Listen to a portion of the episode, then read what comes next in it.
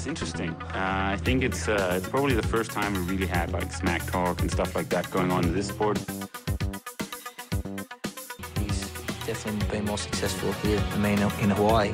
But I've beaten him up many times, and he knows that when all the people aren't around him patting him on the back and he looks at himself in the mirror at night when there's no one else, he knows I'm the real deal. Some people talk and they never won Ironman in Hawaii, so I could talk. I won twice. Velkommen til Trioraklet i dag med en spændende gæst, mangeårig elitetræner og også en af Danmarks bedste dualeter gennem tiderne, gloværdig karriere som femkæmper, været igennem det hele. Husk, at I kan støtte Trioraklet inde på tier. Der er link, der kan findes på Instagram bio, og for alle, der støtter, er der jo mulighed for at vinde fine præmier. Der bliver præsenteret en række fine nye præmier i de kommende episoder. Jeg kan afsløre, at på nuværende tidspunkt er der 32, der støtter Trioraklet, så vi er ikke langt væk fra de 50, der udløser den næste pulje. Udover de faste sponsorer Med24 og Fusion er også Torbits Triathlon på banen, og som sagt vil vi præsentere flere nye spændende præmier i de kommende episoder, så der er al grund til at støtte op, og vi er taknemmelige for alle, der støtter os. Jeg vil kaste bolden videre til Axel Nielsen. Take it away. Axel Nielsen, velkommen til podcasten. Og endelig så kunne vi få det til at lykkes, og det, øh, det er jeg selvfølgelig taknemmelig for, at du vil øh, sætte aften af til at snakke lidt med mig her på podcasten. Ja, og tak for, at jeg måtte deltage. Det må du altid, Axel. Jeg, jeg kan ikke lade være, jeg synes, det er lidt sjovt, at øh, nu sidder jeg her ved Ringkøbing Fjord og kan kigge over på den anden side for sådan en klar dag over til Hvide Sande, hvor du egentlig kommer fra oprindeligt.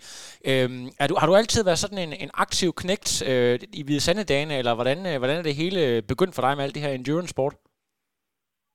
Nej, nok, nok tværtimod. Øh, nu, øh, når man kender til det derude vestpå, så, så enten så spiller man håndbold eller fodbold, og øh, der jo ikke ligefrem var fantastisk til nogle af delene, så, øh, så var jeg nok mere ham, der gik til FDF, øh, sådan spejderagtigt noget, og, øh, og gjorde det.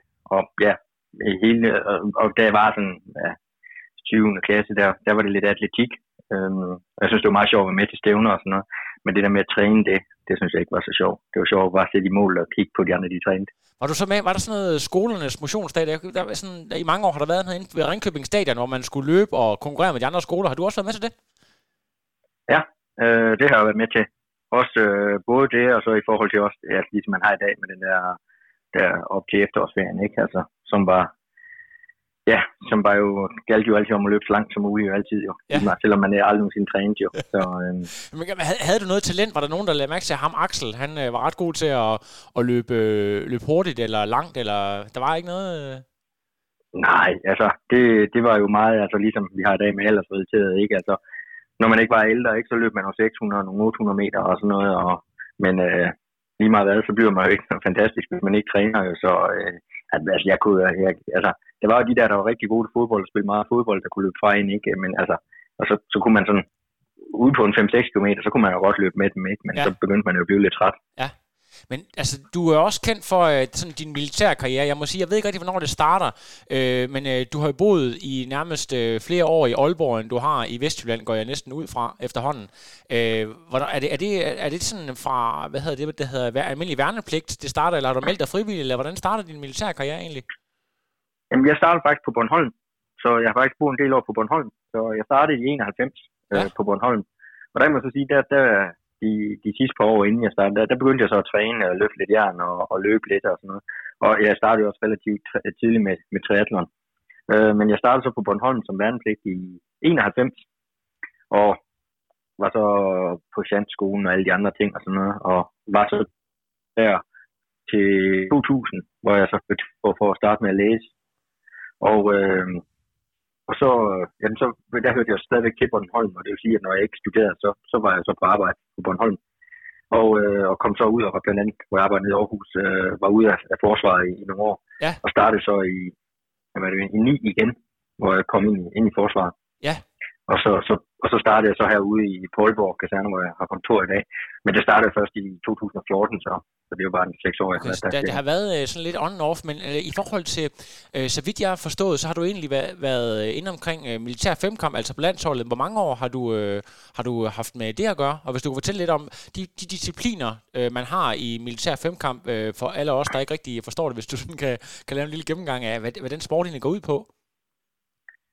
Jamen, øh, det er jo kongedisciplinen inden for al militær idræt. Så, øh, så det her skydning, hvor det er riffelskydning på 200 meter.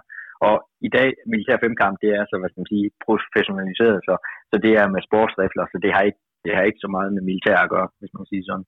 Så man øh, har noget indskydning, og så øh, derefter så skyder man øh, øh 10 præcisionsskud, og øh, man selvfølgelig kan skyde 100, hvis det går godt. Og så derefter så er der en lille pause, og så skyder man 10 hurtige skud på et minut, hvor man jo genlader hver eneste gang, sådan lidt ligesom man kender det fra, fra skiskydninger. Om man så også kan, kan få 100 point. Og så det hele, det, bliver, det er så lidt ligesom man kender det fra 10 kamp og 7 kamp og alle de andre ting, hvor det bliver omregnet til nogle point, øh, så man kan sammenligne disciplinerne, og så gælder det sådan set bare om at score flest mulige point.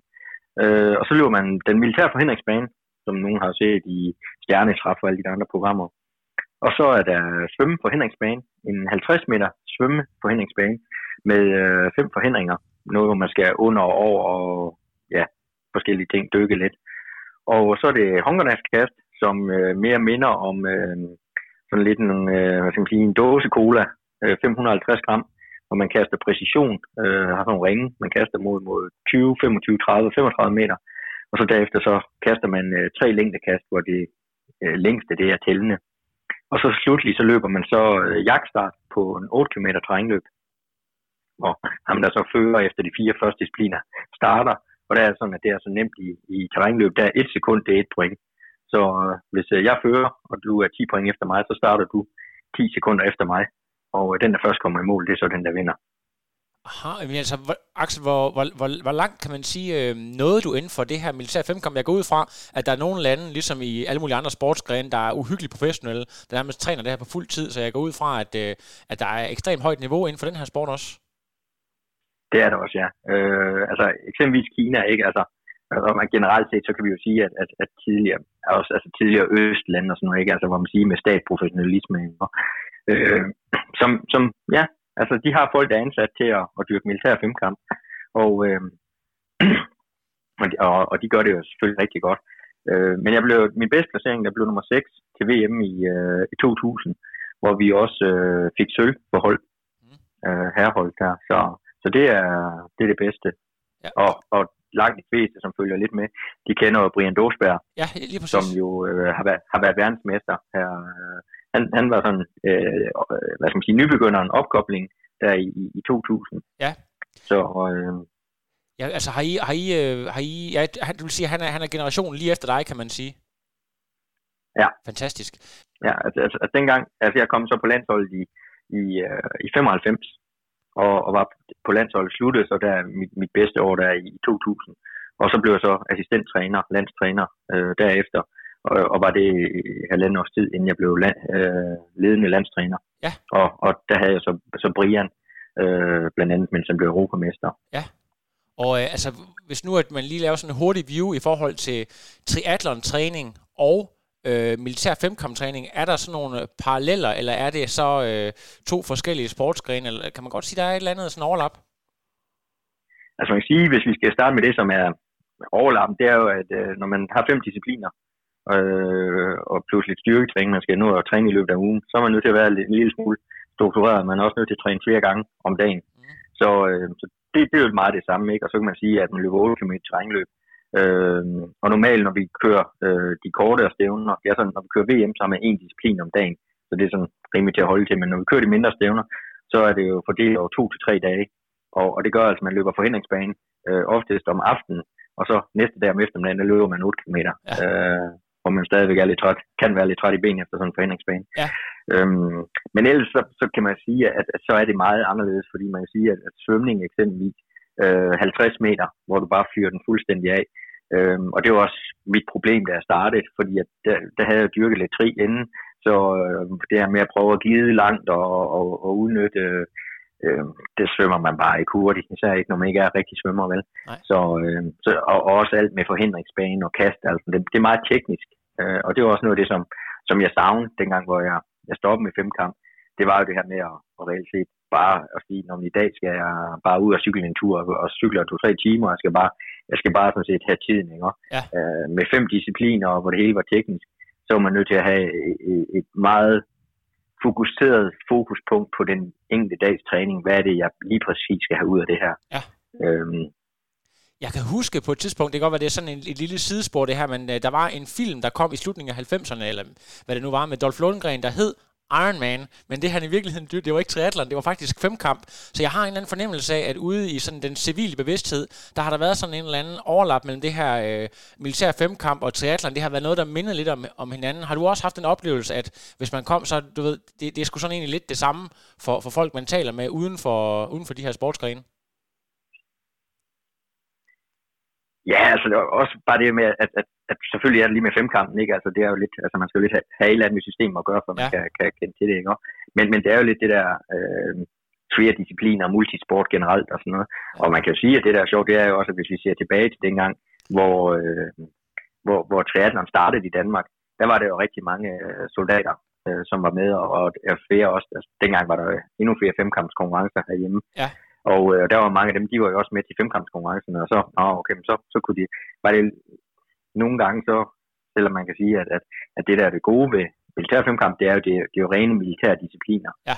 Øhm, det er lidt svært at forklare sin chef, okay, men fordi jeg skal være en god soldat, så skal jeg lige ud og cykle tre timer. Ja. øhm, det er nok lidt bedre at sige, at jeg skal lige på forhindringsbanen, ikke? Ja. Øhm, men, men der så man bare mange af de samme, som, som gik fra den ene sport til den anden. Ja. Og man kan sige, Brian Dåsbjerg har jo også kørt skrig, inden han, øh, han begyndte at dyrke femkamp, jo. Når han startede faktisk med også gjort det. Okay, ja. Ja, det gjorde han, ja. Ja. Og, øh, og efter at han, han stoppede med femkamp, øh, har han jo også kørt, blandt andet kørt, var ikke Klagenfurt, han var, han var nede og køre, Ironman, Ja. mener jeg. Så der er et overlap der, men jeg havde jo faktisk lovet dig på forhånd, øh, advaret dig lidt om, at der er en øh, virkelig legendarisk DR-dokumentar, vi lige skal tale om, nemlig den, der hedder Eliten, hvor man følger Jægerkorpset tilbage fra 1993. Og grunden til, at vi skal tale lidt om den, det er fordi, at jeg, sådan, hvis jeg skal reflektere over, hvordan jeg egentlig er kommet til at synes, at triathlon og Ironman er fedt, så er det nok i virkeligheden startet med den, hvor man kan huske, at øh, Molke, han er blevet set ved bæren og er nødt til at gå hjem, og der er en eller anden, som øh, har snydt i et eller andet og skal gå op og ned øh, sådan en bakke med fuld oppakning, og så skal de slå plat og krone om, hvorvidt han skal gå ned, og, og bliver spurgt instruktøren, om han melder fra. Og siger, jeg melder aldrig fra. Så har, du, har du set noget af det samme, og også blevet inspireret af, af hele det her, du ved, du er inde i det militære system, øh, og så det her med endurance sport, og der er det her overlap mellem det militære, og så, øh, og så det, vi kender som Ironman. Det er lidt det samme mindset. Jeg vil nok sige, jeg vil nok sige, man kan godt sige det også, altså som du selv siger, at, at, at nu har jeg også kendt dig i mange år, ikke? Altså fra dengang du kom ind og med vores alder og sådan noget, Ja. at dengang var det nok mere, ikke? Ja. Øh, men i dag, hvor det er blevet mere mainstream, så, så synes jeg, det er lidt sværere at trække øh, koblingen der. Ja. Men, men dengang var der da, så kan man da godt sige, okay, men der, der er noget af det samme, ikke? Altså man, man bliver ved, og, og også, altså, øh, hvor i dag, som vi også kender mange, som siger, som kommer i klubberne, eller måske ikke engang kommer i klubben, vi skal bare gennemføre den her øh, Ironman for at få dæktegn. Ja. Altså, hvor man før siger, det var, det var ligesom det American Way, ikke? Altså, det var livsstilen, ikke? Altså, nå, okay, nu er det ekstremt, og nu er det er anderledes. Okay, det er, Ja. det, det, er det, jeg skal, ikke? Ja. Og, og, og sådan er det jo også meget langt hen ad vejen at være soldat, og især hvis man er specialoperationssoldat, ikke? Altså, det er jo, hvis man ikke har det i blodet, så, så har man jo ikke plads der. Har du aldrig haft en drøm om at skulle være sådan uh, Spetsnaz uh, jægerkorps-agtig, eller, eller har, det, har det været uh, for ekstremt for dig? Eller hvad, hvad sådan? Jamen, man vil sige, at øh, sådan, jeg vendte sig i dag og, og fik briller allerede som, som 15-årig, og, øh, og de to ting, de hænger jo ikke sammen. Så, øh, så, det har sådan aldrig været en, hvad skal man sige, en issue, fordi når man nu gennem det, det kunne jeg jo bare ikke. Øh, og man kan så sige, at da vi så senere kom op i, i, øh, i tiden, hvor, hvor man begynder at have mulighed for at blive opereret og sådan nogle andre ting, så er det sådan ligesom, at med min tjeneste og min femkamp, øh, havde det fedt med det, og var tilfreds med mit liv på Bornholm og sådan nogle ting. Så, øh, så, så det har ikke haft sådan et, hvad skal man sige, et, et, et, en drøm om, kan man sige. På den måde? Nej. På et tidspunkt, så, øh, så bliver det jo seriøst med, med duatlon i stedet for. Jeg kan se, dit første danske mesterskab, så vidt jeg kan se, det vinder du i 2004, men jeg ved ikke, om du er op og snuse til medaljerne allerede før det. Det må jeg indrømme, der har, så meget har jeg ikke nørdet ind i det. Men hvornår begynder duatlon at blive rigtig seriøst for dig? Der er skuffer nummer lidt, Lasse. Jeg tror, Ja. ja. du har styr på alle Ja, ja. resultater. ja. jeg har kigget lidt, men jeg kunne desværre ikke finde dem alle sammen. Nej, nej. Jamen, jeg, øh, det var sådan, jeg stod, som sagt, så stoppede jeg med, med femkamp der i, øh, i 2000, og, og vidste, at jeg skulle lave et eller andet, og jeg vidste også, at jeg, skulle lave et eller andet, hvor, øh, hvor, hvor man laver flere discipliner, fordi ellers så bliver det lidt for ensformigt. Og, øh, og så da jeg havde kørt tri, det, jeg startede med at køre tri i, øh, i 88, kørte jeg min første tri, og kørte Ironman i 92 og sådan noget. Øh, men, men jeg havde også sådan lidt med svømning og, og skulle bruge meget tid på det og sådan noget. Øhm, og jeg kan godt lide at cykle hos alle, og, og løbe, det, det vidste jeg, det kunne jeg godt finde ud af. Øh, så tænkte jeg, så, så vil jeg køre, køre du, ikke? Øh, så, så da jeg stoppede med femkamp der til, til VM i august 2000, og så da efteråret startede, så begyndte jeg at, at, at træne til, til du, og, øh, og kørte lidt forskelligt øh, DM. Øh, og hvad vil sige, i, øh, hvad var det, i 2, der kørte jeg VM øh, i Østrig, og kom med der, øh, sammen med Torbjørn og Henrik og Stig og, og, og de der. Ja, det er Stig Brahe fra, Stig Brahe fra Aarhus, ikke? Ja, ja, ja. lige netop, ja. Og øh, blev nummer 100, eller nummer 42, eller et eller andet stil. Og, øh, og, og der lå, DM det lå så lige efter, hvor jeg tror faktisk, at jeg blev, blev tor.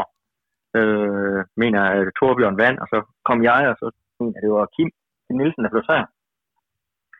Så, øh, og så træerne, så, så skulle jeg prøve at træne lidt anderledes og på nogle andre metoder og sådan noget, og det fungerede så ikke, så, så der var så slet ingenting. Og så, så fra fire af, så, så fungerede det lidt. Ja. Og det der også var i det, det var, det var at, øh, at jeg havde sådan, mit plan var at jeg skulle køre kort distance til triathlon, fordi at det her med kort og med draft, altså, og det tiltalte mig. Men øh, jeg løb jo bare ikke stærkt nok. Så, øh, så, så jeg, allerede fra 2001 kom jeg jo til at køre lidt, lidt, øh, lidt øh, Powerman, Luxembourg blandt andet og sådan noget. Og så var det jo så, at, at i, øh, i to også, hvor jeg også kørte nogle, hvor jeg så blev udtaget til, til VM på baggrund af det. Ja. Du, du havde en række der fra, fra 4, 5 og 6, hvor du øh, vinder. Jeg tror, det er to gange, du vinder kort, og så vinder du øh, lang et år der. Øh, altså, hvem var øh, konkurrenterne? Jeg kan se nogle, nogle af årene, der, der går jeg også ud fra, at du, jeg kan se, øh, i, altså det er så lidt, godt nok lidt senere, hvor det, altså, Rasmus, en som Rasmus Henning, øh, det er sådan nogle folk, der dukker op, og en mand som, øh, og nu har jeg, nu har jeg simpelthen glemt det, mand med verdens største Leo Max, hvad er det, han hedder? Det største talent, vi nogensinde har haft. Rasmus Alfors. Rasmus Alfors selvfølgelig. Som, altså det er sådan nogle folk, du ligger og konkurrerer med. Ja. Altså, hvad, er der sådan nogle af, af konkurrencerne der, der står særligt ud? Eller følte du lidt, at nogle af årene, det var sådan øh, øh, lette sejre, hvis man kan sige det på, den, på, på den måde? Øhm, nej, altså jeg synes, altså selvfølgelig også specielt, nu har, nu har jeg været dansk mester nogle gange i, i femkamp også, men, men, men første gang i Aarhus i 2004 var rigtig fedt, fordi at, at det var første gang, hvor jeg, hvor jeg sad det rigtige sted. Og, øh, og vi sidder jo, hvad sidder vi, den syv stykker, tror jeg, på cyklen, hvor vi ligger og kører rundt derude på, på kanten af Marcelsborg, op i byen og sådan noget, og, og ned ad Årevej, og, og ligger og kører en masse gange rundt der. Øh, og, og sad sådan set og havde overskud på cyklen, og, og, og hvis man lige har lyst til at køre frem eller forrest, så gjorde man det. Øh, non-draft med, og kørte utrolig færre og, og sådan noget. Og, øh, og så kommer vi ud på, øh, på, på løbet, hvor, hvor jeg ja, sådan set altid har været god på, på, på afsluttende løb, ikke? Og, og så bliver det jo øh, mig, Henrik og, øh, og Stig, som kommer på podiet, ikke? Som alle tre er øh, duatleter. Så det, den synes jeg var rigtig fedt, ikke? Altså, ja. at, at, at det var tre duatleter, som, som også stod på, på skammen, ikke? Øhm, så det var jo, og så kan man sige, så, så var jeg rimelig faktisk suveræn i, i 2005, der var Simon, var Simon Jensen fra Odense, var uheldig at få noget madforgiftning dagen inden og sådan noget.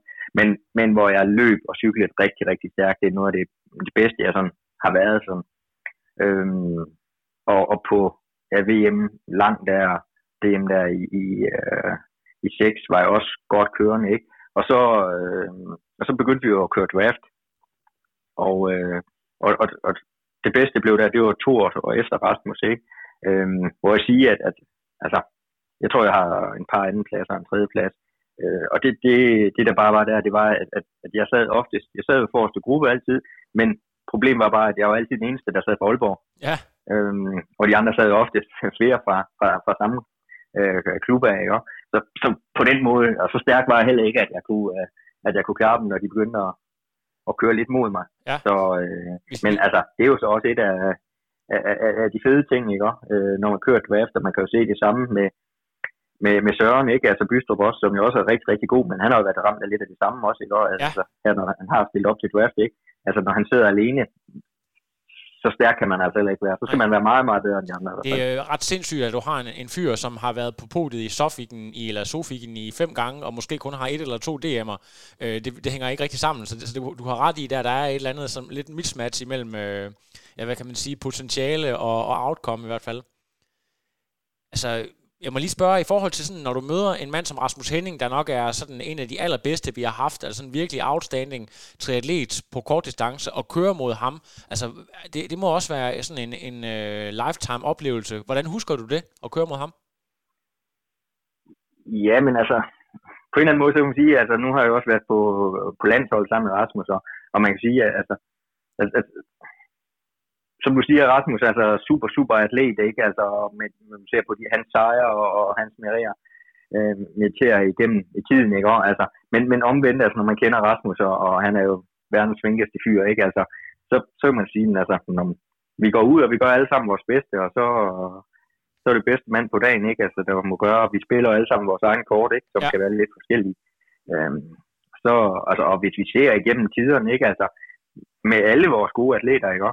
Øh, Torbjørn har jo flere gange kørt øh, du også DM, ikke? Og Sandvang har også været med. Og, altså, så, så der har jo ikke været det her med, at øh, Schilling har jo også været med, blandt andet dengang var uheldig nede i, i, i Esbjerg, var han bare i foden, ikke? Ja. Øh, så det er jo ikke sådan, altså, i, i den gang, mens jeg kørte, var det jo stadigvæk med at sige, okay, selvfølgelig, hvis det passer ind i, i vores sæsonplan, så, så kommer vi selvfølgelig at køre, ikke? Ja. Øh, lige meget man er triatlet eller duatlet, ikke? Øh, og, og så så, så, så sådan ikke, og, og, og vi kender jo alle sammen hinanden, ikke, altså, så, øh, så man har respekt for hinanden, men, men vi prøver jo alle sammen at, at gøre vores bedste, ja. at spille vores egen kort. Vi skal lige lave et, et bestemt nedslag, fordi at du er faktisk, så, så vidt jeg har forstået, den dansker øh, gennem tiderne, der har den bedste placering i Sofiken, som er, har sådan en særlig status blandt duatleter. Men man skal også lige, så vidt jeg kan forstå, så, så var det lige præcis det år, hvor du vandt, var det ikke VM. Øh, der var VM et eller andet sted. Så hvis du sådan lige kan prøve at forklare det der med øh, Sofikens status og det der med VM, ikke VM, gjorde det det nemmere eller sværere at vinde det år? Og, og hvad, hvad husker du sådan særligt fra den konkurrence øh, med den anden plads, du fik der i 2007? 2007, ja, altså det, det var jo det år, hvor, øh, som det har været de fleste år, at øh, det var jo det, der hed IPA, altså International Powerman Association, som står for alle powermen. Og der har Sofing jo været deres lange VM i mange, mange år. Vel helt tilbage fra 92 eller sådan noget.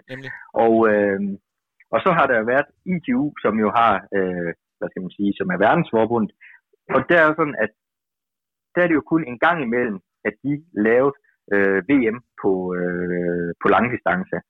Og øh, der var det jo så, at, at, at og det er jo så også det, som har resulteret i i dag, så er, er Sofingen jo øh, en joint imellem ITU og IPA, så den lange, den er i Sofingen, ikke? og så er det jo reelt set en, et, et, et dobbelt forbundsmesterskab, hvis man kan sige på den måde. Ja. Øh, men det år, hvor, hvor jeg kørte, der var det jo, øh, der var det jo så et IPA verdensmesterskab, og så var ITU, den havde vi så været to måneder senere cirka over i, i Richmond. Og, øh, og man kan sige, altså, det, det, øh, det, jo, det kræver jo nogle, nogle forskellige øh, ryttertyper. Øh, øh, ja, og, øh, og hvad skal man sige, altså nu øh, konen som vandt nede i, øh, i sofaen, da jeg blev to år, han bliver to til, øh, til øh, i Richmond, hvor jeg bliver været femmer. Og, øh, og, og jeg var jeg, jeg løb rigtig, rigtig godt derovre, løb simpelthen med de bedste derovre, øh, og var sådan en lille smule udbrændt på cyklen, men, men fik kørt sådan set fint. Øhm, og så kan man sige, at uh, Jory, han vandt over hans første verdensmesterskab. Øh, hans bror var jo død der cirka, cirka halvanden måned før, ikke? Ja. Og øh, hvor, hvor altså, han kørte jo virkelig på frustrationerne over, at, at hans bror var død, og den ja. måde, det var sket på. Øhm, og, og, og Jory er jo super, super talent, ikke? og jo. har vundet alt siden. Ikke? Så, øh, så man kan sige, altså det var jo de samme, som man lå og kæmpe imod, og, øh, og den måde, som, som lige netop, at, øh, at de var gode på, øh, det var jo lige netop, at, at, at man løber det kortere, øh, og, og, og det var, og min fordel er, at, at i forhold til de der folk, det er, at jeg bedre kan holde et fornuftigt tempo på længere distance. Så, så ikke, altså, der var en del af dem, som var med i Sofingen, de var også med over Richmond. Ja. Og øh, af dem, der var med, der er den eneste, slår mig, det er Kon, Så. Øhm, altså det der, du nævner, at Benny van Steland, han øh, omkommer i en tragisk ulykke. Øh, hvordan, altså det der med, at du har den her sportsgren, som man godt kalder det sådan en lidt en niche-sport, øh, ved siden af triathlon, at, at sportens absolute superstjerne øh, på tragisk vis dør sådan i sin, øh, i sin prime. Hvordan påvirker det jer? I kender ham selvfølgelig nok også personligt. Hvad, altså, kan du huske, øh, sådan, hvordan, øh, hvordan folk tog det, og om der sådan var, var alle bare ramt af, af sådan øh, sorg, eller hvad, hvordan havde jeg folk det? Jamen, det, det var det, og især, altså, det var faktisk lidt hårdt, ikke? Altså, nu, øh, han, han var jo også med i sofaen, øh, og han var jo ikke særlig god i varmen, og det var en rigtig varm dag, vi var dernede, og han førte konkurrencen ind til, øh, til øh, omkring 20 km, hvor han så øh, simpelthen brænder fuldstændig ud. Og, øh, og konen kommer så overhaler ham, og jeg kommer så overhaler ham lidt efter. Og, øh, og så kommer øh, Helin, Lokelin, han kommer så overhaler ham også. Og da han så nede på fjerdepladsen, så gider han ikke det pis mere, og så står han af. Ja. Og, øh, og så bagefter, så Janne, min kone, hun skulle hjem på arbejde, så da vi var til præmieoverrække som aften, der, der er vi så nødt til at køre videre hjemad. Og, øh, og Benny kommer og siger, at jeg snakkede meget med, med Benny der, han siger, at du skal med, du skal, vi har så et sted, hvor vi altid har vand og klop, hvor vi plejer at fejre øh, sofaen og sådan noget, du, du skal med os. Jeg kan desværre ikke, fordi at det er sådan sådan. Er, okay, det er fair nok, men øh, når vi så kommer til Richmond, så, så tager vi revanche, ikke? Så, øh, så får man bare hele armen. Og så havde jeg så en, øh, en, en poster, en plakat med selve stævnen, hvor, hvor han var jo frontfigur på, sådan, og, som jeg havde, så lå over tasken. Ja, og jeg havde snakket med ham, at jeg vil godt lige have din autograf på den, fordi nu var det dig, der er posterchef. Ja, ja. Så øh, ja, tag med til USA, vi skal alligevel være der over en måned næsten. Så ordner vi det der. You know? Og så, så kører man der, så er det sidste år, så er det sidste gang, man ser ham. Ikke? Ja. Øhm, så det var jo bare, altså, det var så uvirkeligt, ikke? Altså, og, og da vi kommer, kommer til USA, øh, som sagt, jeg var næsten en måned i USA, da vi skulle køre derovre. Øh, fordi jeg var køre noget powerman derovre inden, og så blev jeg derovre. Og Jory også var derovre, og vi boede, boede sammen, Jory og jeg og sådan noget. Og altså, det var, det var bare hårdt, ikke? Øhm, ja. Og, og det, der så var, var rigtig fedt, det var jo så, at, at året efter, hvor man så lavede i hans hjemby, hvor man så lavede uh, Benny Van Stellen Memorial, øh, hvor alle, alle øh, både kortfolk og, og, og langt folk, de simpelthen kom øh, og meget, meget bevæget med hans forældre og, og kæreste og sådan nogle ting. Ja. Så, øh, så det var, og, og virkelig hans, hans forældre, de var så taknemmelige for, at, øh, at alle atleterne var kommet. Og den, det var sådan en lidt speciel konkurrence, fordi det var sådan, vi løb flere gange og cyklede flere gange og sådan noget. Øh, sådan inde i byen og løb ind i parken og sådan noget. Og øh, altså, de var, ja, det var, det var meget bevægende. Ja. Hold da op. Jamen det, jeg får også sådan en klump i halsen, bare ved at du taler om det. Jeg, jeg kan jo sådan øh, svagt huske det. Det var også, øh, altså, selvom at jeg ikke selv har, har kørt øh, duatlon som en primær sport, øh, så kan jeg tydeligt huske det der med, at det var, det var mærkeligt. Det var en af superstjernerne, der bare sådan var væk fra den ene dag til den anden. Og jeg tror egentlig, at, at man havde en fornemmelse af, at han ville klare den, og så, øh, så sker der bare nogle komplikationer, man ikke har regnet med. Og så er han bare, øh, du ved, død fra den ene dag til den næste. Så det var, det var et hårdt slag for, for, for sporten simpelthen. Ja, det var det. Og det lige som du siger, ikke? Altså, han bliver kørt ned i weekenden og kommer på intensiv, og, øh, og så får vi meldingen om der om, om, om, øh, om onsdagen, at, øh, eller faktisk om tirsdag, mener det er, at han er rykket ud fra intensiv, og det faktisk er bedre. Om onsdag får vi melding om, at han har faktisk været ude af sengen, og han har været op og stå. Og så torsdag morgen får vi så at vide, at han er død i løbet af natten. Ja. Øhm, så, øh, så der er jo også det der med at sige, at først da vi hørte, at det går galt, ikke? Okay, det, på den måde, det skete, ikke? Altså, det var skrækkeligt, ikke? Og, og, og det er så 4-5 dage efter, at det ender med, at han dør af det. Ja. Så. Er det, øh, for, for, det, for det dig til sådan at overveje din egen, øh, det der med, om, altså du er også, øh, du har jo også kærester og sådan nogle ting, kone, det der med, at, at det er med, med livet som indsats, eller det tænker man ikke rigtig på, når man, når man er derude? Nej, og, og slet ikke. Altså, jeg synes, der, der, der er sket meget de sidste, altså nu er det jo, ja, det er jo snart ja, 13 år siden, at jeg var bedst, ikke? Og, ja. Altså, hvis vi bare tager inden for de sidste 10 år, ikke? Altså med trafikken og, og, og folks opførsel, både på bunden, den ene er ikke bedre end den anden, vel? Men øh, der, der, der er sket rigtig meget til, til en dårlig side, ikke? Altså, ja. så, øh, så, så jeg synes, at, at faktisk dengang, der, der tænkte jeg aldrig over det som sådan, ikke? Altså selvfølgelig skal man se sig på det, men i dag selv, når jeg nogle gange selv er ude og trille en tur, ikke? Altså, så har man nogle dårlige oplevelser, hvor jeg i dag har en dreng på 6 år, ikke? hvor jeg tænker, okay, men altså bare når han bliver 18 år, er det overhovedet muligt for ham at tage en cykel og gå ud og cykle en tur? Ja. Øh.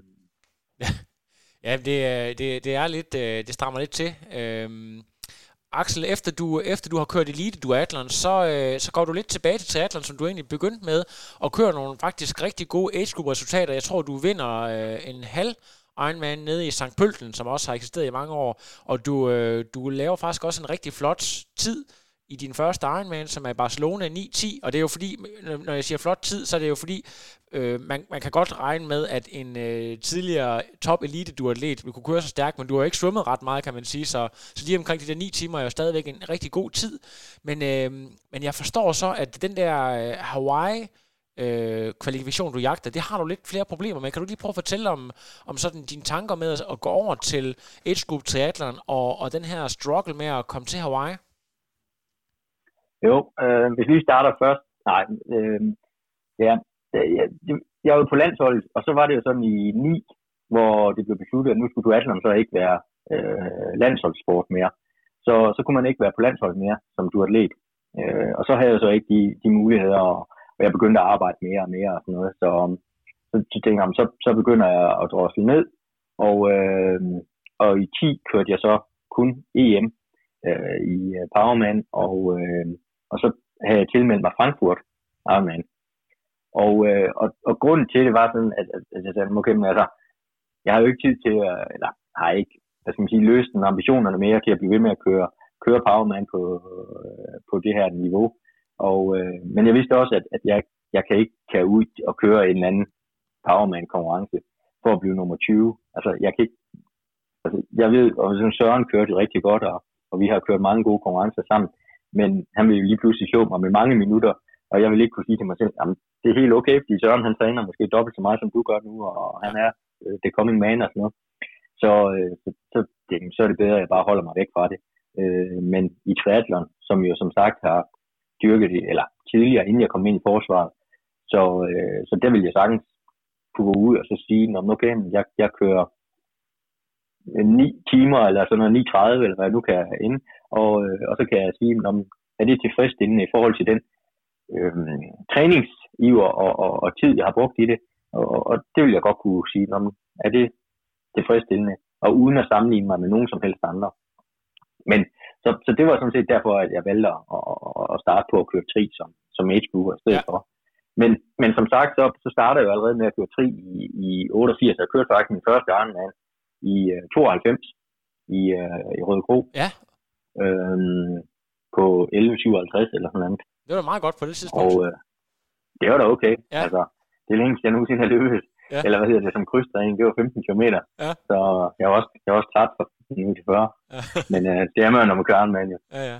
Men øh, som sagt, så, øh, og så, så tænker jeg, så vil jeg jo gerne, faktisk vil jeg gerne have veje for, så har man jo ligesom prøvet det hele, ikke? Ja. Øhm, så, så kørte jeg Frankfurt der i 10, og øh, gik faktisk rigtig godt. Svømmede faktisk på 58 minutter, så det er fint for mig. Og øh, kørte fint på cyklen, øh, kontrolleret og, og stadigvæk fornuftig tid. Og gik også godt, indtil jeg kom ud på 28 øh, km på øh, løbet. Øh, og så fik jeg nedsunken øh, forfod. Og, øh, og det gik sådan okay i 3-4 km, hvor hver eneste skridt var virkelig øh, smertefuld. Og så derefter, så på grund af smerterne i foden, så, så var jeg faktisk nødt til at gå øh, resten af vejen hjem. Det gjorde jeg, og så selvom at jeg faktisk gik, jamen, i hvert fald fra 34 og så hjem, ikke? Øh, så var jeg 20 minutter fra en kvalifikation af. Ja. Og, øh, og så havde jeg sådan lidt, okay, det, jeg gider bare ikke det her. Men så er jeg sådan lidt, ah, okay, øh, det, det, altså, jeg har jo trænet fornuftigt og sådan noget, og hvad kan jeg egentlig Og så øh, var der så Barcelona, hvor der stadigvæk var nogle klasser, og det var jo det var en challenge dengang.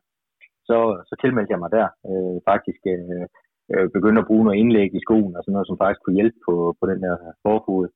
Og, øh, og så kørte jeg dernede, hvor jeg faktisk også havde en, en ganske god konkurrence, hvor det, det spillede og kørte de der ja, 9-10. Øh, ja, og vinder et skub, ikke? Ja, vinder et skub. Jo, ja, ja. ja. Så, øh, så det var, det var fint. Og så, øh, ja, og så prøvede jeg sådan at sige, ah, okay, jeg vil jo gerne det der Hawaii, ikke? Og så prøvede jeg både den ene og den anden sted, ikke? Øh, men det, det lykkedes bare ikke rigtigt for mig.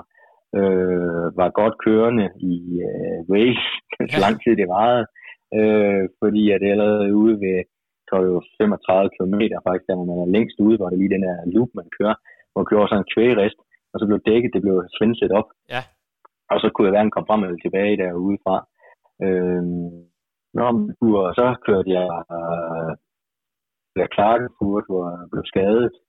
Og så, så havde jeg sådan lidt, okay, altså, jeg, øh, det, det, det fungerer bare ikke. Altså, det, det skal ikke være så, fordi at, at, at man har den her øh, en skud i bøssen, og så, og så lykkes det ikke rigtigt. Men øh, så var jeg så så heldig, hvis man kan sige sådan, at øh, jeg kørte jo militærmesterskab, altså VTC militærmesterskab, og det blev afkørt på øh, en halv mand nede i, øh, i, hvad hedder nede i Tyskland, altså, øh, Wiesbaden. Wiesbaden, ja. Og øh, der vandt jeg så, ja, der vandt jeg så øh, militær. Øh, det er sådan inden for militær, der kører man så også et men man kører kun to klasser, op til 40 år, over 40 år. Ja. Men der vandt jeg så øh, den, øh, den militære klasse der, og øh, blev nummer to i, hvad skal man sige, det civile EM ja. øh, i min klasse der.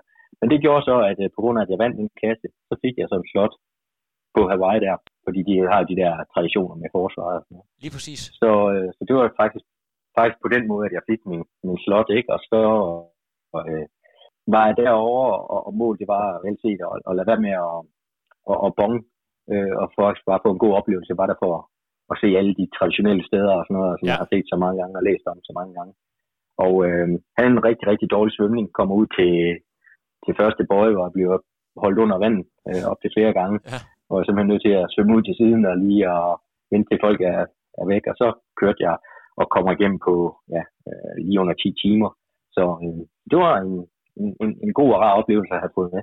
Ja, og øh, nu før alt det her corona, halløj, der, havde, du, havde du planer om, at du skulle køre noget igen, eller øh, har du sådan dedikeret din tid lidt mere til træning og elitetræning nu her, i stedet for, at du selv skal race, eller vil du gerne fortsætte med at, at race øh, i fremtiden også? Altså, jeg har jo kørt sådan lidt, lidt småstævner, så nu også bare for at, at, at holde, og, og planen var faktisk i år, faktisk at prøve at køre du igen. Ja. Så jeg var faktisk tilmeldt øh, Viborg, øh, fordi nu, nu er jeg blevet så gammel, så så nu langt de fleste, fordi altså, det er jo også lidt det med, ikke? Altså, jeg kan huske, da jeg var stoppet, da man var ude til nogle stævner, så hvor ah, du er her alligevel, så kunne du godt køre med her i elitekassen. altså, men nu, men nu er jeg blevet så gammel, så jeg er sikker på, at folk også siger, ah, okay, det, det er helt færdigt, du kører et skud. Ja. Så, øh, så det var planen, men, ja. øh, men det bliver jo ikke til noget nu. Nej. Nu må vi se til næste år. Jamen det, det synes jeg er spændende og sjovt at høre om. Axel, du er jo, hvad hedder det, øh, udover at være en fabelagtig atlet, så øh, har du også øh, haft øh, trænergærning til inde på livet. I hvor mange år har du egentlig været? Altså, du er landstræner allerede dengang øh, med femkamp, så det er jo efterhånden 20 år, du har arbejdet med, ja, primært eliteatleter, kan man vel godt sige.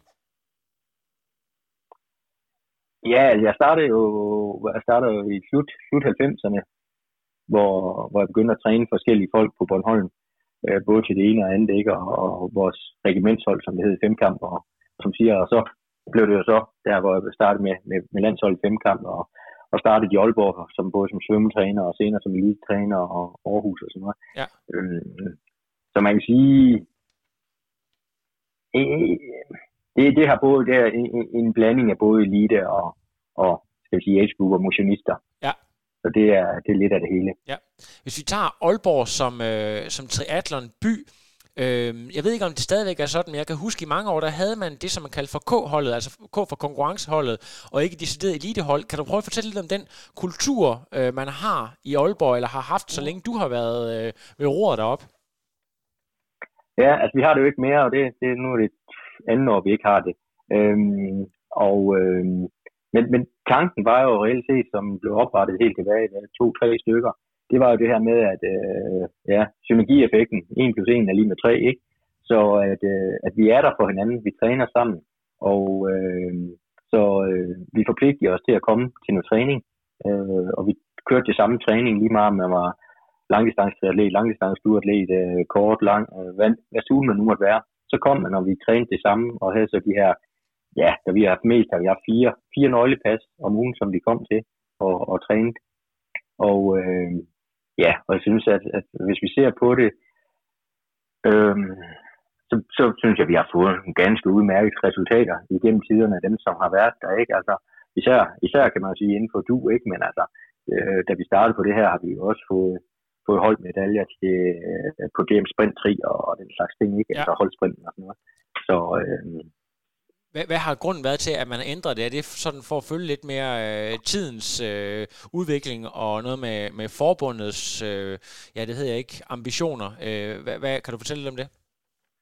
Nej, altså den største grund, vi har haft, det er sådan lidt, at, at, at man, man havde det, at når man var på hold, så i hvert fald de sidste mange år, så har det jo været mig, der har været træner for det, og man havde den her forpligtelse til at komme.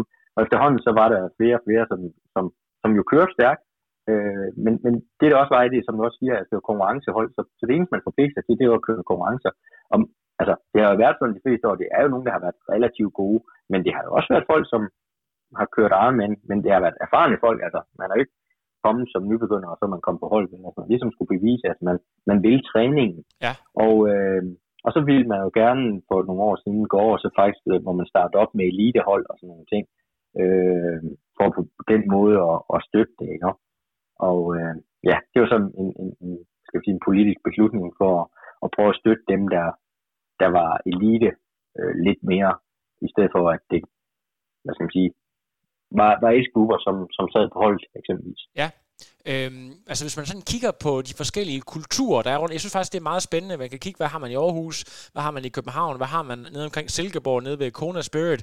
Og så kan man sige, at så er der mange, der er rigtig glade for at for eksempel være rykket ind og køre rigtig meget Swift og home trainer osv. Og, og øh, for eksempel nede i Silkeborg, der kører de altid ude, også øh, om vinteren, og har, jeg tror også, de ligger og laver tærskeltræning og sådan nogle ting øh, med, med, hvad hedder sådan nogle, øh, øh, ikke nefaldlygter, men du ved, sådan øh, med oplyste øh, lygter ude, ude øh, midt i vinternatten. Altså, hvad, hvad, hvad, hvad er sådan Aalborg-kulturen? Er det også øh, ude i alt slags vejr og, og træning udenfor, frem for alt? Eller hvordan, øh, hvordan man gør I der?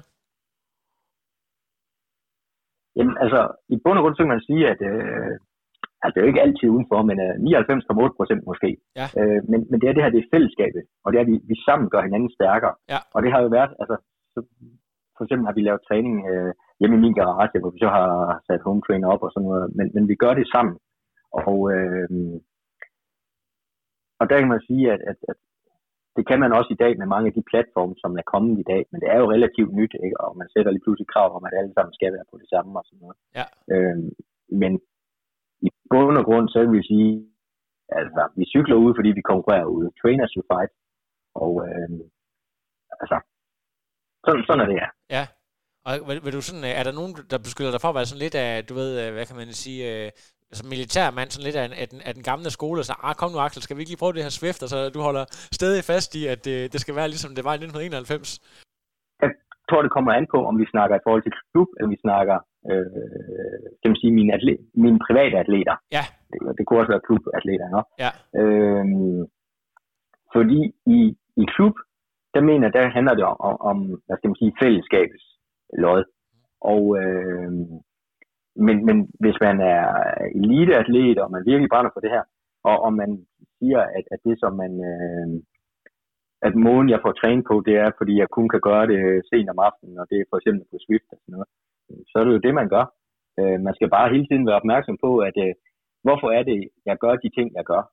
Og, øh, og det, det som, hvis man ja, ikke som sådan har noget mod Swift, men det, det bare er, mange gange ser nu, det er, at folk de så kører et eller andet rigtig, rigtig hårdt cykelløb, og, øh, og, og så er det det. Og så må vi ligesom gå ind og sige, når, giver det mening, at, øh, at du skal køre så hårdt øh, nu her? Og vi ved jo alle sammen, vi er alle sammen konkurrencemennesker. Øh, der er jo ingen, der giver sig vel. Altså, køre med her, men du skal, du skal kun lige køre 95 procent, fordi du skal ikke lige køre selv i bunden. Vel? Altså når man ser nogle gange på Facebook og andre steder, ikke? Altså, folk de er ved at, at dø, når de er faldet af cyklen og sådan noget. Så giver det mening? Giver det mening i december måned at lægge pres så meget? Men øh, det er jo den snak, man må tage. Og så det, der er vigtigst, det er jo, hvad betyder det for den enkelte? Ja. Og så må vi finde en vej. Spændende. Axel, øh, jeg, jeg kan forstå, jeg har jo spurgt lidt omkring nogle af de atleter, som uh, træner i Aalborg kommer derfra, og uh, du har jo rigtig, rigtig stor respekt, så det, der er blevet budt godt ind, og uh, noget af det, som folk de uh, taler om, det er det her lørdagspas, hvor uh, I sådan nærmest året rundt løber uh, sådan rimelig intensivt off-bike. Det her med at have fokus på off-bike, Øh, nu snakker du også selv om, at du som, øh, da du var på toppen, så var du øh, bedst på det afsluttende, på dit afsluttende løb. Øh, den her vigtigheden af at træne det her off-bike, øh, og, og have det sådan øh, som en year-round tilbagevendende ting. altså i bund og grund, så, så kan vi vende tilbage til det, som jeg sagde lige før, altså trainers you fight. Altså, vi, vi, skal, vi skal være gode til at, og lige meget om vi er lidt eller lidt, så skal vi være gode til at løbe, når vi går af cyklen. Ja. Og, øh, og jeg har set mange, for eksempel også da jeg kom til Aarhus, øh, da jeg startede nede hos jer, ikke? Altså, det var jo det her med, der var jo relativt en god slat, som faktisk godt kunne, på en ren 10 godt kunne ligge ned på de der 32, 32, 30, ja. men de kunne jo aldrig nogensinde løbe under 35 på en, uh, på en off-bike, ikke? Og så kan man sige, hvad er det så værd? Hvad er det værd, at jeg kan løbe uh, 30? Og hvor stærkt kan jeg løbe, når jeg går i cyklen? Ja. Og, uh, og, og ligesom alt muligt andet, så uh, er det en kompetence, jeg skal besidde, og, og, og, og den kommer jo ikke af sig selv. Så er jeg også nødt til at træne den. Og, uh, og jeg siger altså, vi træner jo ikke, uh, vi træner jo ikke hård off-bike uh, hele året rundt. Uh, vi har også, hvor, vi, uh, hvor det bare handler om at komme, komme ud og løbe og, og, og få løbet en halv time, 40 minutter, hvor det er stille og roligt. Ja. Men, uh, men fokus er på, at, uh, at rigtig meget, og man kan også se, uh, der er jo lavet nogle undersøgelser omkring, at det handler jo rigtig meget om den her perception, hvordan føles det, hvordan har jeg den her oplevelse af, når jeg kommer af, og, øh, og kan vi flytte bare den oplevelse en lille bitte smule, og det viser sig, at, øh, at, at det ikke er hårdt, men jeg faktisk kan løbe 3-5 sekunder hurtigere per kilometer. Det er svært at træne sig ud fra. Jo. Ja, man kan også se, at der er flere sådan en som Bastian. Jeg tror, der overraskede rigtig mange i sidste sæson. Det, sådan, man havde regnet med, at øh, det var dem fra København, vi skulle kigge efter, eller hvor, hvor det nu var. Og så, øh, så så man kan se, at, at det, det har en eller anden form for effekt, i hvert fald øh, at træne på den her måde. Øhm, et andet spørgsmål, der kommer ind, det er sådan noget med øhm, forskellen mellem at køre øh, mange konkurrencer i forhold til at lave en øh, sådan en hård træningsblok. Jeg kan forstå, at der er nogle af de elite lidt andet sådan som Røsner, er blevet sendt til at lave sådan nogle af de her 4-18-4 konkurrencer, før øh, nogle af deres vigtige A-race, i stedet for, øh, hvor andre trænere måske vil sige, at de skulle lave noget fokuseret, specifik træning. Øh, prøv lige at fortælle om, om ideen bag ved de her mange konkurrencer. Igen, så, så er det lidt det her med, at, at lige meget hvor meget vi, vi træner, så handler det jo rigtig meget om, om, om vores mentale, vores indgang til det. Og hvis man kører rigtig mange stævner, så, så bliver det så vender man sig mere til det. Så det vil sige, at den her klargøring og sådan noget, og den nervøsitet og sådan nogle ting, altså alt det der udenom, det, det kan man måske, måske få en lettere og bedre tilgang til. Øh, men det er også altså, lige meget, hvor meget vi laver krydstræning, og vi laver øh, ekstræning, altså hvor vi har flere gange bloktræning og brikker og alt det, man ellers kalder det. Men, men det bliver bare ikke det samme, vel? Altså, i, hver, I hvert fald, når vi skal køre vores A-race, som vi kalder det, altså hvor man hurtigt kan blive nervøs og, og, og nogle små simple ting, som gerne skal ligge på, på, på ryggraden af det, øh, er en i hvert fald. Og, men, men, men kan man få opbygget det ved at tage ud til nogle små konkurrencer, øh, og også især sådan noget som skift, øh, som er svært at træne med præcis den her øh, fokusering, som skal være, altså man skal finde rundt i skiftezonen, og man, man, selvom at, man siger, det er relativt simpelt, find en cykel, tage din hjelm på, og så løber afsted, ikke? Men, men hvad så, der kommer lige en løbende på tværs af mig, okay, og hvordan så, øh, øh, så jeg synes, at man får uvurderlig træning ved at deltage i de her konkurrencer. Og hvis det så eksempelvis siger, at, at, at 4 er den 4 for bare at tage en atlet som Brøsner, som jo tidsmæssigt, og selvfølgelig kan vi køre med, med maks intensitet, men, øh, men han måske skal have lidt mere. Så vil jeg hellere sige, at okay, så kører vi den her 4 den 4 og så når du er færdig, så, øh, så går du lige, og så kører du lige 4 gange 10 minutters øh, AT på cyklen efterfølgende for at komme op på den mængde, jeg gerne vil have. Ja. Og jeg har også rigtig mange atleter, som efterfølgende kommer i mål, og så fortsætter de lige, så tager de lige 10 km mere i uh, en pace. Ikke? Ja, det er forrygende. Øhm, du er jo sådan øh, kendt for, øh, eller det som jeg i hvert fald kender dig meget for, øh, dengang du kom til Aarhus i sin tid, der var der nok ikke nogen, de havde nok kun hørt det sådan øh, fra de teoretiske idrætstimer om øh, Borg-skalaen, men det var i hvert fald noget, som øh, du fik indført. Vi, vi lærte at forstå, hvad B 11, 12, 13, 14, 15 og 16 var. Prøv lige at fortælle om, øh, hvorfor at du har valgt at, at bruge den her, og sådan hvad, hvad borgskalaen, sådan, hvad sådan indbegrebet af borgskalaen egentlig er, og ja, hvorfor, hvorfor du egentlig øh, mener, at den stadigvæk er relevant i dag, hvis man kan sige det sådan vi kan starte med at, at lige at forklare, hvor skalaen øh, kommer øh, af øh, Gustav Borg, mener han hed, over for Sverige af, som, øh, som havde lavet en forskning fra den gang, hvor, hvor man ikke alle og hver havde pulsure og sådan noget, hvor man var nødt til at gå i laboratoriet. Og så fandt man jo reelt set sige pulszoner, som vi kender det. Problemet var jo bare, når man kunne jo ikke ligesom tage et EKG med ud i, uh, i skoven og løbe rundt med. Så, uh, så ved at de blev testet, og så ved at kigge på deres, uh, hvordan deres puls udviklede sig, så fik de bare at sige, okay, når, hvordan føler du det nu, for eksempel de kunne ikke se, hvad pulsen var, det var måske 130, men det føles ret, let, ret let. Det er det, han kalder øh, for 11, ret let. Okay, så lavede han et træningsprogram, hvor han så sagde, okay, du skal løbe x antal minutter er ret let, du skal løbe noget, der er let anstrengende, og så testede han efterfølgende, og så i forhold til det træningsprogram, som de har fået, så skulle han jo gerne have de forbedringer inden for de her de parametre. Og det viser sig så faktisk, at det var så orienteringsløber, at ved at få de her beskrivelser, så kunne man faktisk opnå de øh, kompetencer, som, som man havde trænet hen mod. Så, så det er helt overordnet. Og, og måden og grunden til, at jeg bruger det, sådan set, det er jo sådan lidt, at jeg kommer fra, fra tiden af, hvor, hvor, hvor det for alvor begyndte at blive stort at bruge pulsur. Og det kan man sige, det er det jo, eller, alle har jo næsten et pulsur, men når man bruger det, det er jo så en anden side af sagen.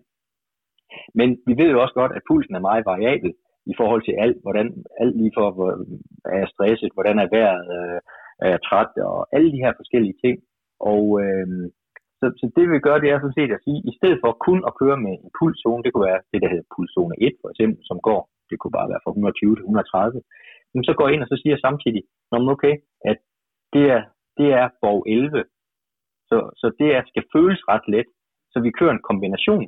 Nå, okay, når du, når du så løber, okay, jeg kigger på min øh, pulsur, okay, den siger 125, men føles det så også ret let? Nej, det føles faktisk øh, let anstrengende, men det skal det ikke, fordi det, altså, når man, så er du simpelthen nødt til at sætte farten ned, jamen så ryger min puls jo ud af zone 1. Ja, men din krop prøver faktisk at fortælle dig, du er ikke klar til at løbe med den her. Og der kan det jo både være den ene vej, det kan også være, at jeg reelt set løb 135, som så skulle være let anstrengende, men det føles ret let. Nå, okay, men pulsen er for høj i forhold til. Og så kan man sige, ja, men uh, pulsen har altid ret, fordi det er, det er jo lige netop den belastning, som hjertet får.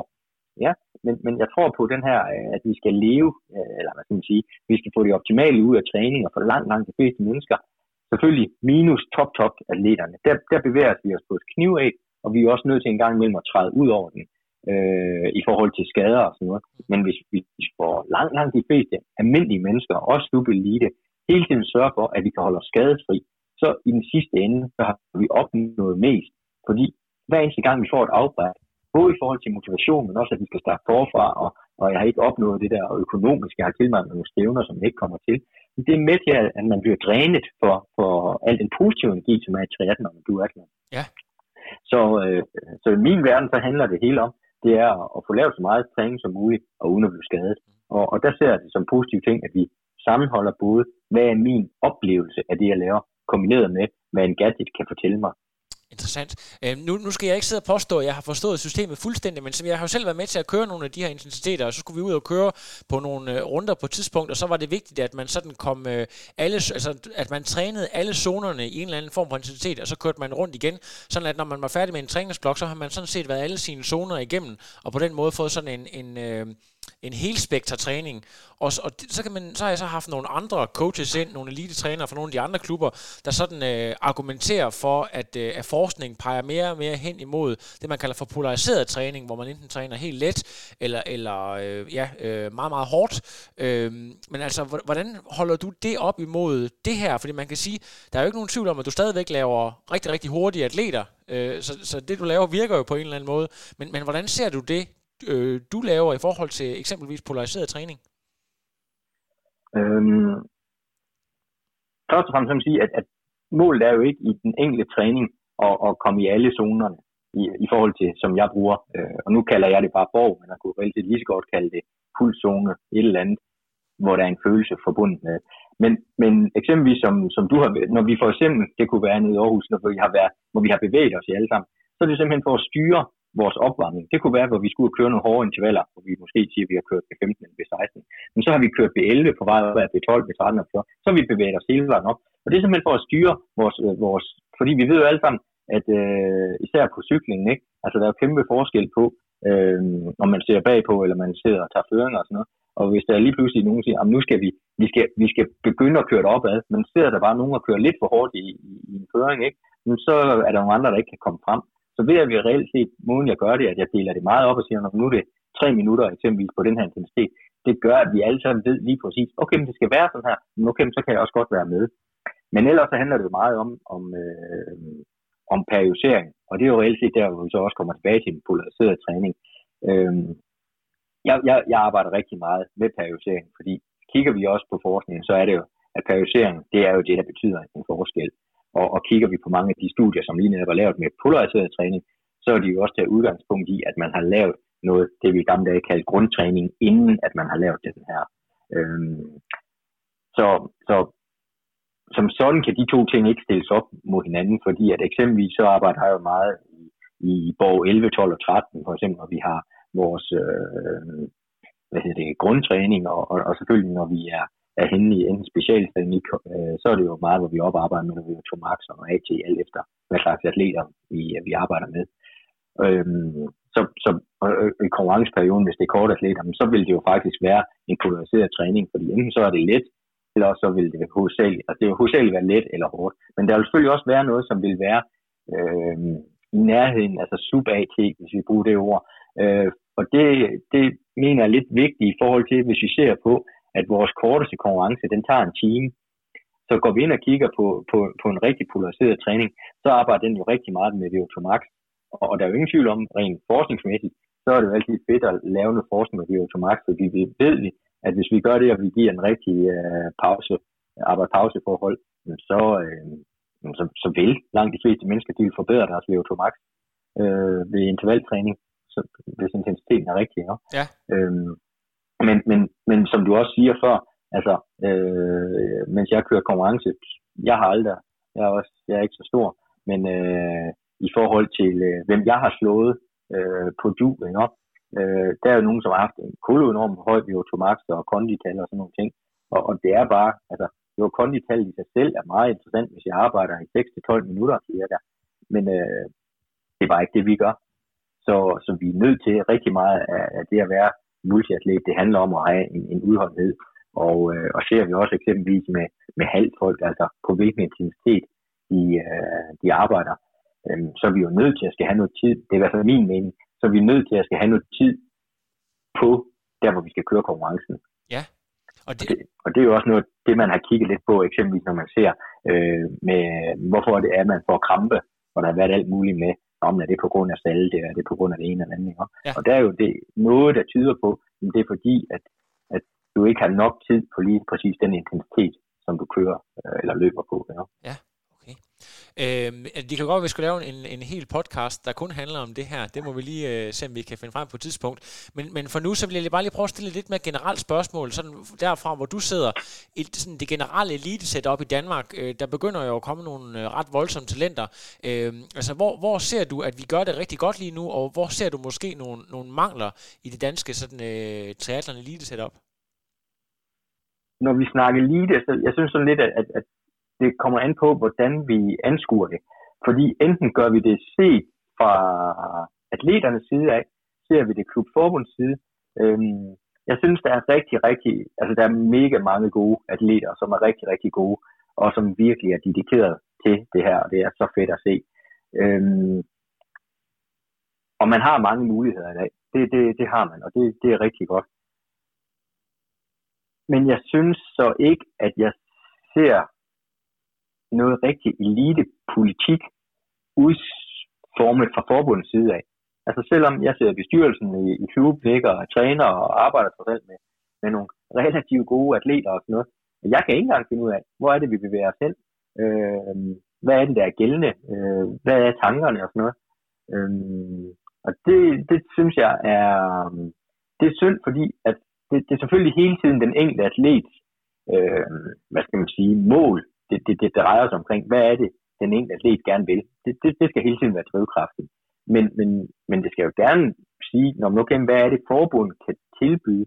Øh, fordi hvis forbundet gerne vil den her vej, okay, hvis du nu lige gør sådan her som atlet, så kan vi støtte dig på en eller anden måde, vi kan gøre sådan og sådan. Og der ser jeg, der ser jeg simpelthen ingen kobling i dag. Jeg, jeg, kan, ikke, øh, jeg kan ikke selv gennemskue det. Og, øh, og det vil jeg da alle indrømme at sige, at det, det er da sådan lidt ked af, at, at, at det er sådan. Ja. Også bare til, altså, og det er lige meget, om det er kort eller langt. Nu kan man se, hvis vi kigger landsholdsmæssigt nu, så er det meget, meget langt øh, fokuseret, ikke? Øh, nærmest fra den ene dag til den anden i forhold til, hvem der er kommet på landsholdet. Øh, inden der, der, der kunne du nærmest ikke komme på landsholdet, hvis du er lang atlet. Altså, der skulle du køre kort og satse fuldstændig på det. Øhm, og det, det er helt fint, at hvis det er det, forbundet gerne vil, men jeg savner bare, at der kommer en ordentlig kommunikation ud omkring det. Okay, så det der med, at øh, atleterne og, og klubberne har en, øh, en klar fornemmelse af, hvor det er, vi arbejder hen imod, og hvad det er, vi skal satse på, det, det er det, du sådan efterspørger en lille smule? Ja, så vi kan prøve ligesom at, at binde det sammen, ikke? Ja. Fordi altså, som det er i dag, så bliver det jo bare hurtigt, at man siger, okay, hvad er det, den enkelte atlet vil? Okay, kan vi som klub, kan vi støtte op omkring, kan vi gøre noget for at hjælpe dig? så gør vi det. Ja. Men, men vi, vi, vi kan jo ikke understøtte forbundet, når vi ikke ved, hvad det er, de vil understøtte i. Så uh, lige et skud, og jeg er sikker på, at de hører med. Uh, Axel, der er kommet et, uh, et par spørgsmål, vi kan lige nå et enkelt, og det er Mads Tersbøl, der spørger dig. Uh, Mads, som jo er en fremragende løber, der har været rigtig meget skadet, uh, og har brugt cykling rigtig meget som supplement. Han spørger om uh, mængde plus intensitet på cyklen, for at forbedre det rene løb, altså som supplement til løb. Kan du sige noget om det? Jamen altså, hvis vi starter sådan helt overordnet fysiologisk set, så vil vi jo sige, at når vi træner VO2 max, så er den jo ikke øh, idrætsspecifik. Så handler det jo om at belaste hjertet. Så træner vi hårdt nok, mm, så forbedrer min maksimale lilleoptagelse. Og, og, og det er kroppen ligeglad med, om den skal bruge det på at cykle eller på at løbe. Så, så der er jo ren overførbarhed. Øh, det, der så kan være lidt, det er, hvis man for eksempel er løber, så kan det være nogle gange være svært at aktivere muskelmasse nok, når jeg skal cykle. Øh, og det, ja, sådan er det jo bare, ikke? Hvorimod, at når vi snakker omkring udholdenhed, så bliver det bare lidt mere specifikt. Så det kan være svært, selvom at jeg cykler rigtig, rigtig mange timer, og så have øh, løbeudholdenhed. Ja. Fordi det, det sker bare ude i musklerne, og det er de er så nødt til at vende sig til, ja. til den direkte belastning. Ja. Ja, og vi i Aalborg bruger I meget at løbe på forskellige underlag og sådan nogle ting der, for du snakker om det der med vigtigheden af at holde sig skadesfri. Øhm, både og, men vi prøver dog på at sige, at, at, at det følger meget i forhold til vores øh, periodisering. Så at når vi, øh, alt efter hvad det er, vi, vi laver, så løber vi forskellige steder. Ja. Så, så på den måde, så, så kommer det indirekte med i det. Forrygende. Og så kan man jo sige, langt hen ad vejen, så er det jo meget for den, den, hvad skal man sige, den individuelle atlet, fordi ser vi på, altså de her to gange løb, vi har om ugen samlet, ikke? Og, og, og, altså, der skulle de jo gerne have det minimum det dobbelte ja. ved siden af, så, så det betyder nok mere samlet set. Axel, vi har talt lidt over en time, og jeg har også en søn, der skal i seng. Ved du hvad, jeg kan høre, at der er så meget med materiale her, så vi skal simpelthen have lavet en, en podcast mere, der skal handle kun om træning. Nu kommer vi både forbi øh, karrieren og øh, træning, og det var ganske forrygende. Jeg siger tusind tak, fordi du tog tid til at tale med mig her. Hvis du har et godt billede fra din aktive karriere, må du gerne sende det, for så får jeg redigeret podcasten, og så er den klar på mandag. Super. Det er godt. Tak for, at jeg måtte være med. Jamen, det var så lidt, Axel. Kan du have en god aften? Vi snakkes. Det gør vi. Hej. Hej. No, I am done. Another. But no, it's, I'm done. I have no power.